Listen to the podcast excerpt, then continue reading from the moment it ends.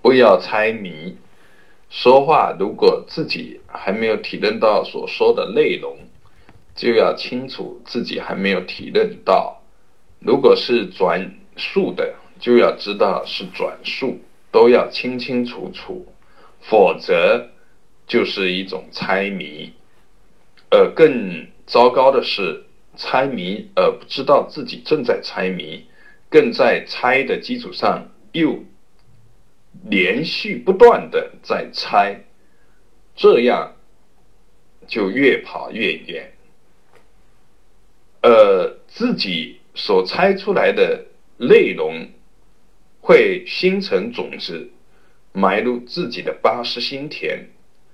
久而久之，自己的八识心田里面都装着一些什么东西啊？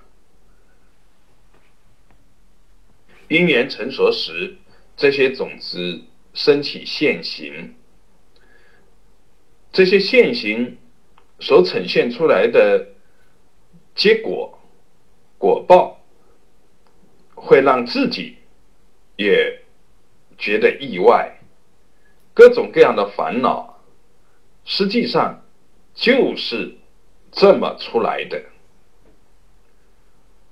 我们在颠倒梦想。在妄念分别而不自觉，用自己虚幻的分别、虚幻的认识，引导着自己往前走。念念皆有因果，何况是念头成串，形成语言，甚至行动，因果显著。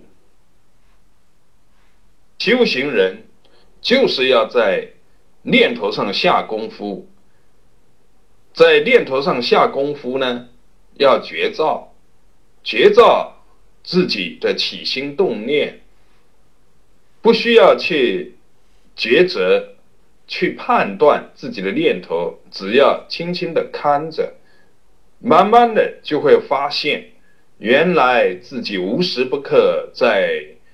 胡思乱想，在做各种各样的猜测，并在这个猜测的基础上做推断，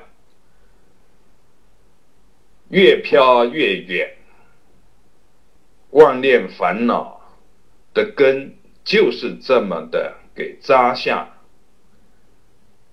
不要猜谜，我们要时时刻刻的觉照着。